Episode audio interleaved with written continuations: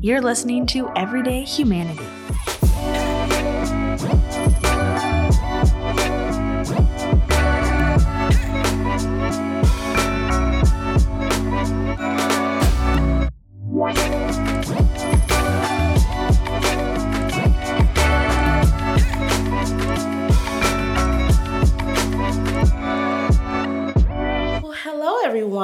Thank you so much for coming back. It's Regina, and I'm flying solo. Beth and Dennis are not here with us, but they say they send their hellos and they are with us in spirit. But I'm so excited because today we're talking about youth related stuff youth homelessness, at risk youth, and all of the things in between that. And we are honored to have the one and only Lauren Van Keulen here with us from A- AYA. Um, she is the executive director there. No, chief executive director. It's all good. Executive Let me get it right. director is good too. Oh no, we're getting it right. so we're very honored to have you here, and thank you so much for coming. Thank you so much for having me. I'm excited. I always am excited when I get to talk to you, Regina. So. Oh. I'm happy. Thanks, girl. yeah, so I could give like the best intro and introduction, but I want you to do the honors of kind of sharing with the listeners who you are, what do you do, what's AYA. Yeah, share share all the things. Yeah. All right. Thanks. I will. So AYA is the result of a merger between Grand Rapids HQ, which was a drop-in center for youth experiencing homelessness, and 311 Youth Housing, which housed young people experiencing homelessness. And we merged last July. So we merged. Well, our boards voted to merge two weeks before the pandemic hit in 2020. So, as you can imagine, it's been an interesting year and a half. Oh. But, you know, I wouldn't have had it any other way. Well, I would have had it without COVID, but you oh, know, oh, yeah. I'm I'm still here for it. So I tell people all the time, I love my job. I get to work with the most incredible people. I love that I get to do a combination of high level strategy. I but I also get to sit and work the front desk at the job when I am able to. And so I've been, you know, I just, I have, yeah, I just get to work with the most amazing people. We have such an incredible team who brings more than 100% to their work every single day. And we, man, working with youth is yeah. fun. Yeah. 14 to 24 year olds. Mm-hmm they're funny, they're lively, they're engaging, they're they keep you hip they, and young. Yeah, they would not say that, but I think so. I do too. and I'm a mom, and so I also tell my daughter, like, I work with young people. I work with, you know, 25 and under. So it's not much you can get over on me because they keep me in the loop with yes, all of the things do. that's up to date. yes, they do. I know about more apps than I would like to know about. Yes. But hey, at least I, I do have a TikTok and they're like, How many followers do you have? And I'm like, I have two. But yeah, it's right. cool. Yeah. It's cool. Because I'm cool. Yeah. It's fine. and I'm confident in myself. Mm.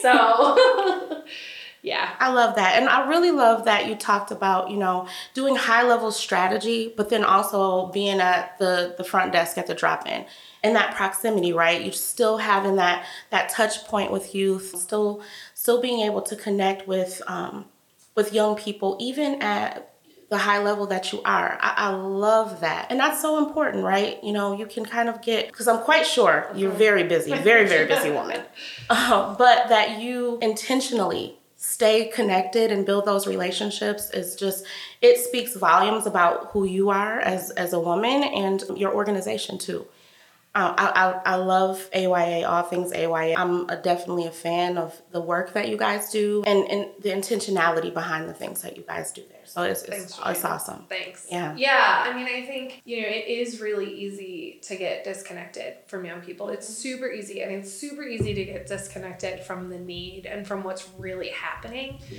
As good of a listener as you are to your team and as good of a listener as you are to young people. Mm-hmm the reality is is that there's something different about sitting down and having sharing a slice of pizza with a young person. Yeah. And so that's really only something that I've started doing recently because I've seen in other workplaces and other places I've been, I've seen how if a leader gets so far removed, the decision making ends up reflecting that removal, and that can be really difficult. Mm-hmm. So, and really problematic to mm-hmm. The individuals that the organization's intended to serve. So, mm-hmm. yeah, it is intentional, and I'm grateful that. Yeah, that I have a team that says, "Yeah, come on in and chill with us," and yeah. doesn't kick me out. So you're still part of the cool. That's right. Club. That's right. that's important.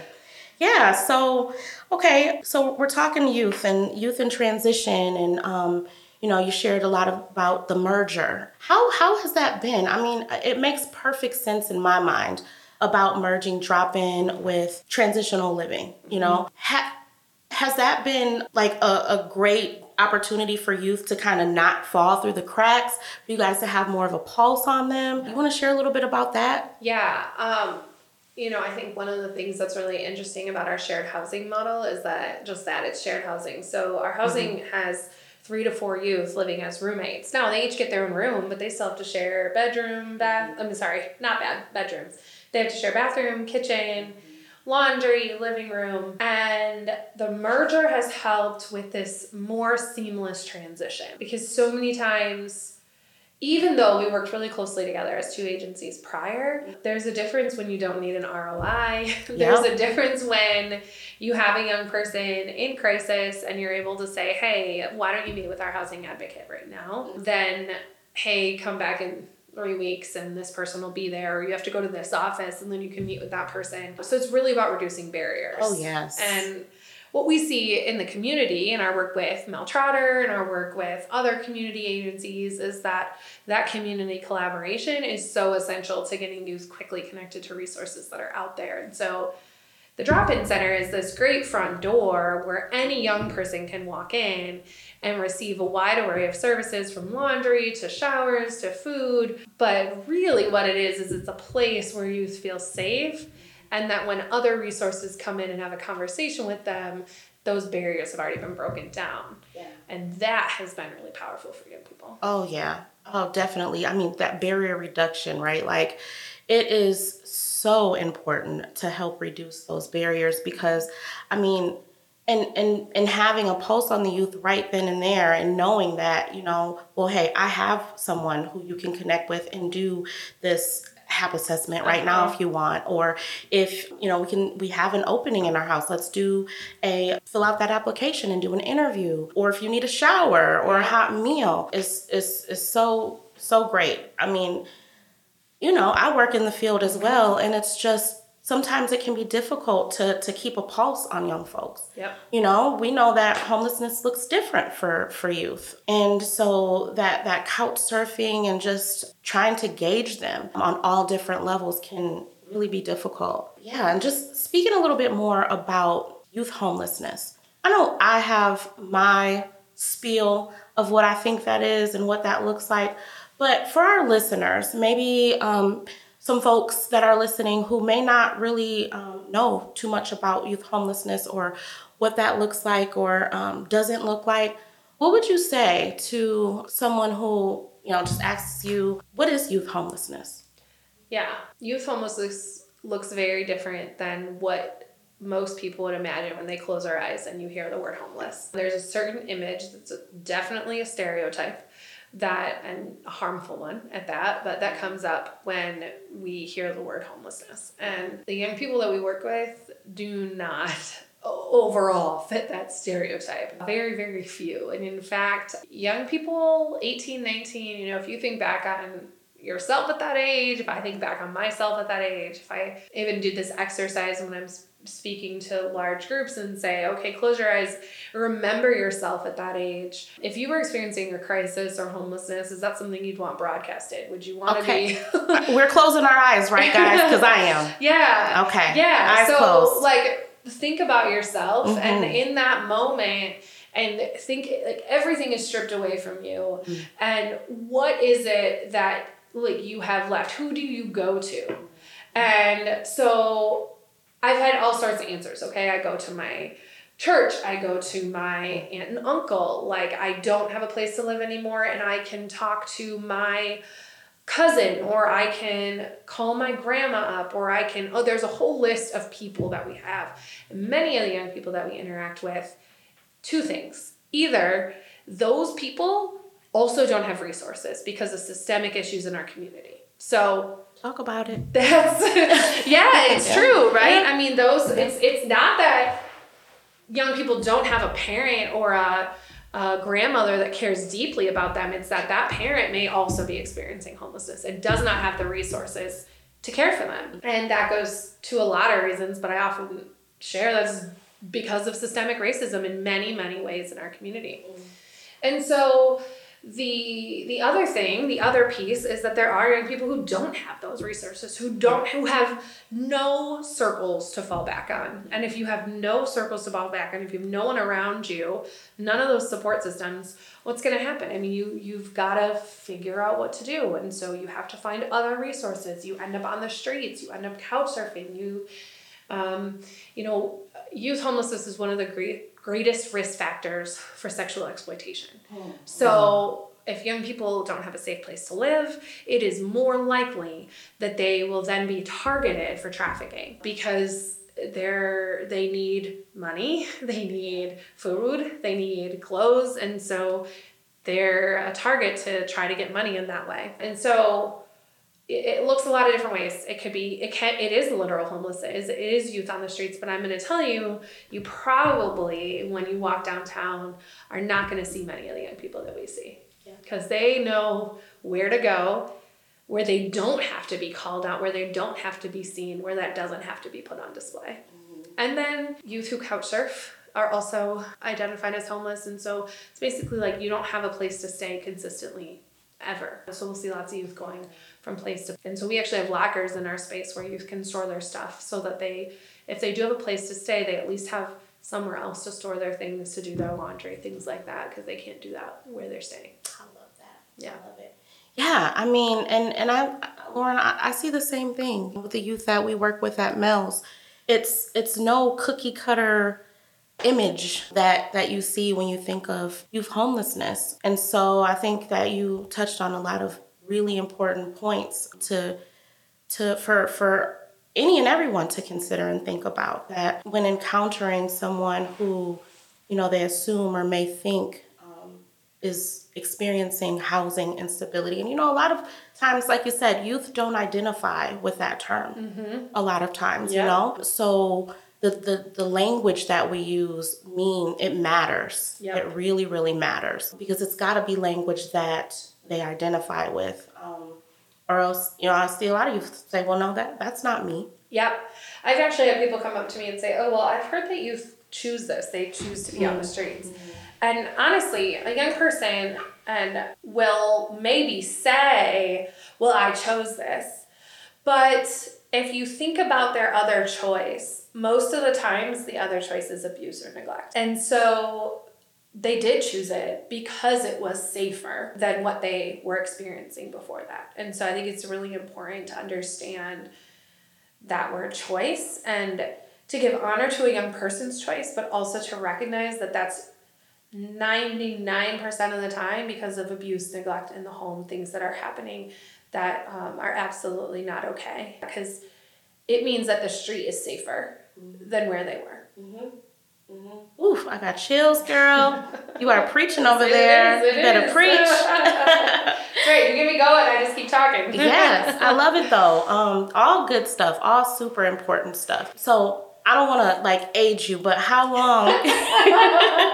how long would you say that you've been working in this this like this social service realm with like youth related work and purpose and all of the, the things youth related? Yeah. So it feels like my whole life. Even when I was a youth, I was doing youth led stuff and yeah. leading things and on youth committees and things like that. Yeah. So it does feel like my whole life. I was a teacher before this. I taught third graders and I ran a youth group. So, you know, I it's kind of hard to think about a time that I haven't been involved in this, but professionally, I've been in this work for close to 15 years now. Okay. So, yeah, and I've been with, well, I was with 311, co founded that with my husband John, and then became the executive director, CEO at AYA last July. So, all together, up on my 10 year anniversary here of being with one of these two agencies. Yeah. So, That's awesome. yeah. So what now you say an important thing because I always say to people that, you know, social work is not like what I do. It's it's like who I am. It's it's Yeah. woven into my DNA. And so I kind of feel like eh, in a roundabout way that's kind of what you said. Like you can't remember a time in your life that you weren't doing something youth related. Yeah. And I think, well, that's awesome. But so, how did you find yourself? 'cause I know you mentioned like you know co-founding through Yeah. 311. Yep. So, how did that come about? Yeah. So I was running the youth group at our church at the time, and half the youth were homeless at one point or another. And so my Wow. My husband, my now husband, we were engaged. And I had left teaching to pursue some work in the nonprofit field, and he was in construction. And we had some young people come up to us and they said, This is a huge problem, and we need you to help us do something about it. And my husband quit his job the next day, Whoa. and we were two months out from getting married, and neither of us had super stable income. Wow. Yeah. mhm. Something that I don't. I mean, now that I, we have a kid, and I, I don't know, who knows? Maybe we would, we still would do something like that, but awesome. feels a little. Looking back, Woo, like, woo, woo, woo. yeah. but yeah, so there were, man, there were a lot of years there that struggled financially to make ends meet. We didn't know if this thing was going to take off, but we had young people behind us.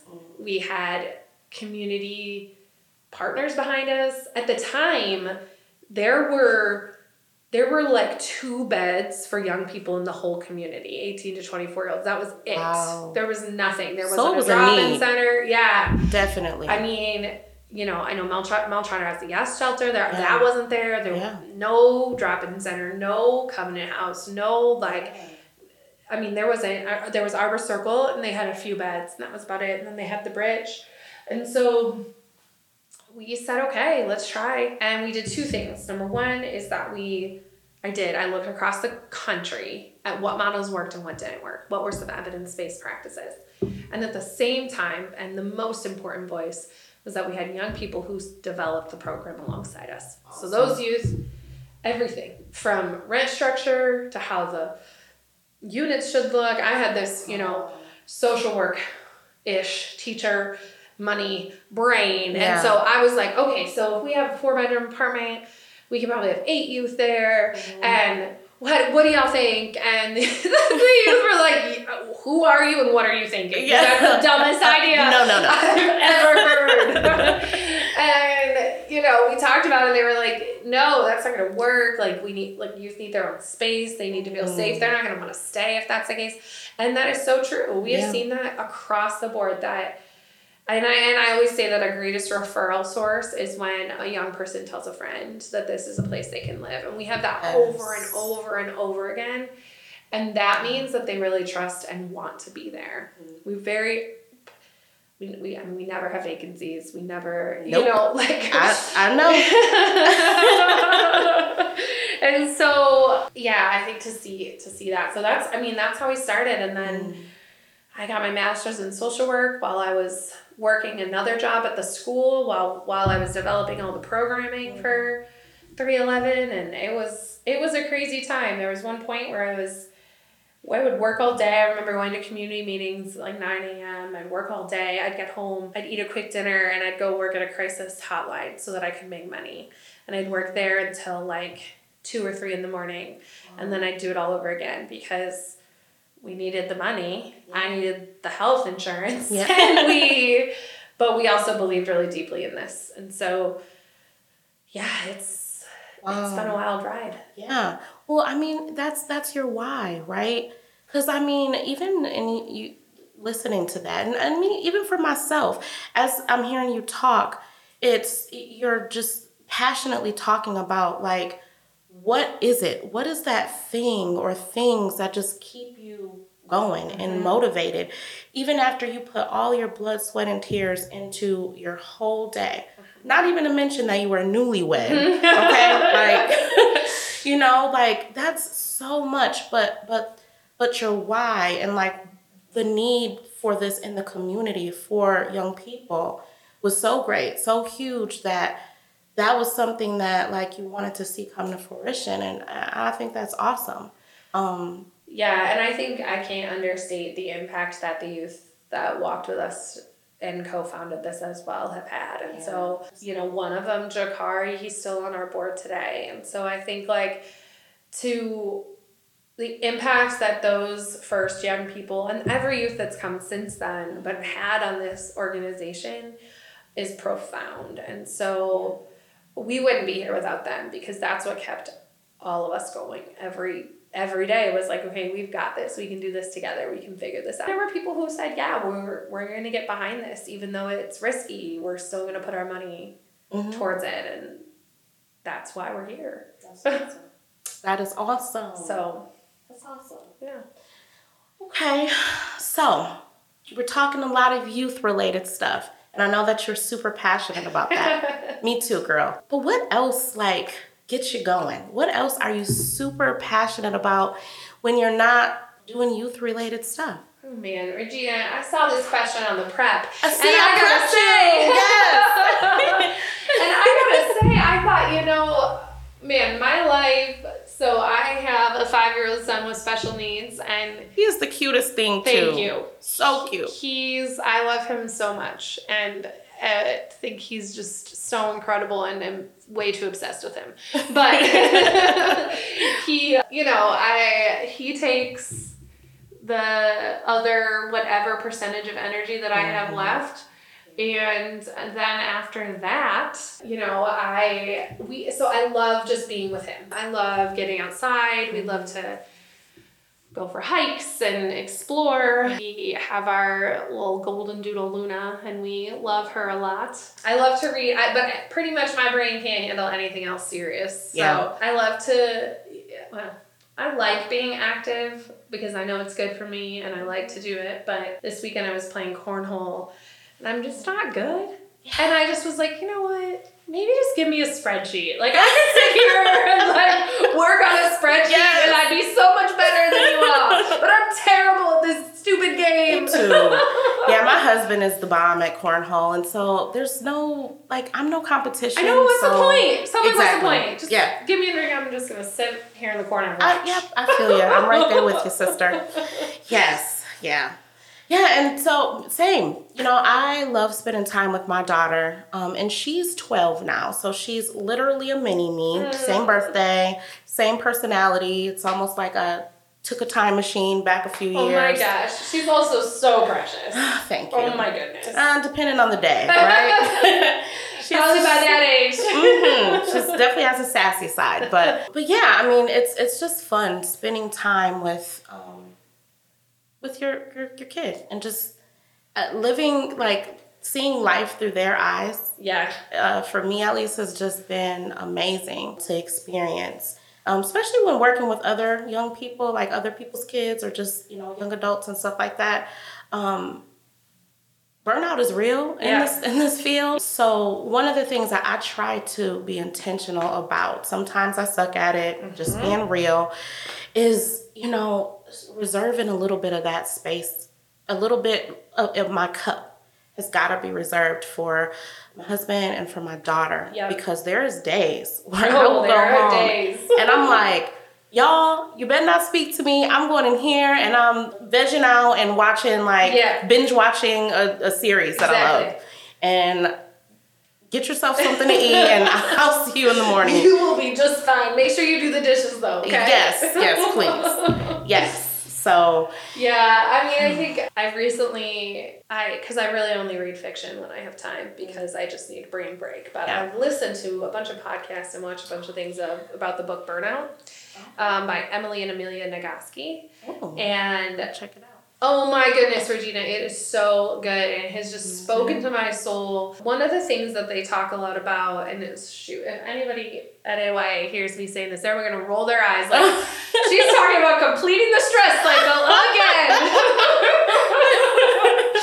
but yeah, I mean, for real though, I think mm. like one of the things that was super enlightening for me that they visualized was okay, so they talk about stress as a part of a stress cycle. And that stress is mm. actually something we all are like, okay, let me get rid of the stress. Mm. And the reality is, is like we're always gonna have stress, like whether it's work or our kids or whatever, Yeah. like things going on. But we can actually uh, complete the stress cycle in our hmm. bodies and our bodies are like partners with us in completing the stress cycle and oftentimes what happened is like okay you have this stressful event you then have a ton of emotions about this stressful event and you either push those emotions away because you have to because you're like you know in our example like if if if our team is has an escalated young person mm-hmm. and that is stressful to them they, they our team can't show that stress right they got to Right. put that away Yep. support the young person. But then oftentimes we stop there and mm-hmm. we think either, okay, I took care of it, those emotions are gone Yeah. when they're not, or we have that stress and it just keeps cycling through our bodies. Oh, and Oh, so, it's like stuff in it. yeah, we're like stuck in the middle and like we see this light at the end, the stress happened, the stressful event happened, we have these emotions and then we just either stuff them or just I mean, pretty much stuff them. Yeah. And we have to complete the cycle. And so there's lots of ways you oh. complete can complete the stress cycle. They talk, I think, about seven different ways, but it can be anything from deep breathing to going for a walk or physical activity to laughter, like real laughter, mm-hmm. like pee your pants laughter. And so that's something that I've been thinking a lot about intentionally because I don't know that the intensity of this work will ever go away. I don't think it will. I think we're we're trying to solve really complex social problems that are rooted in lots and lots of different systems. Mm-hmm. And it takes a lot of work, but I do think that how we engage with that stress can impact our ability to stay in the work longer. And so that's that's one of my goals. Ah. But I am not perfect at it. But I am trying. It's a goal. it's a goal. But that I sounds good. And it's a sprint, right? Yeah, Not a marathon. Right. Exactly. Yes. So What's a marathon? A not a sprint. a marathon, a sprint. I said it it. backwards. Yeah, yeah. yeah, and that's what so you know, we've talked as a team, okay, what does it look like to actually take 20 minutes to complete the stress cycle before we debrief, before we because I think a lot of times, especially in nonprofits that are doing social service, we end up having toxic culture because Hmm. of the external stress that we have to experience all the time. So, how do we let that go and then bring our be- best selves back with each other instead of taking it out on each other? So, Yeah. And you know, people talk about this like work life balance, but I think that's part of it, right? Yeah. And it's not necessarily like, you know, because sometimes people feel like, well, I don't, I can't take PTO because I've got all this stuff to do. And, you know, but those are things that you can practice, put in practice in real time yep. to kind of take or complete the cycle. Is Yeah, it- yes. complete the cycle. You got it. I want to read that. That's right. Well, you know, I really appreciate you coming and spending this time with us, getting to know a little bit more about you outside of the the wonderful work and role that you Thanks. do. You're just an awesome lady. Thanks. You really are. Is there Feelings any mutual. Thank you. Uh-huh. Thank you, thank you. And also congratulations. Oh, are in thank order. you. I was hoping Thank that you. you. would have brought that up, but that's okay. I, I will. so Miss Lauren is a nominee for uh, the 40 under 40 Yes, coming up. So that yes. is that is awesome. Thank you. Very deserving. Thank you. Yes. It, it, I am really honored and I'm super excited. Uh, no one from HQ or 311 had ever been nominated, and now it's myself and DL McKinney, who's the director of Drop In at AYA. Love DL. So, DL, they are an awesome human. They are the bomb. The bomb. And so to be nominated alongside them is just so special. And yeah, I'm really I'm it's it's a huge honor. So I'm trying to breathe that in Mm-hmm. and take those good vibes with me. Yes, yes, yes. well deserving. So, yeah, with that, we are going to shimmy right out of here.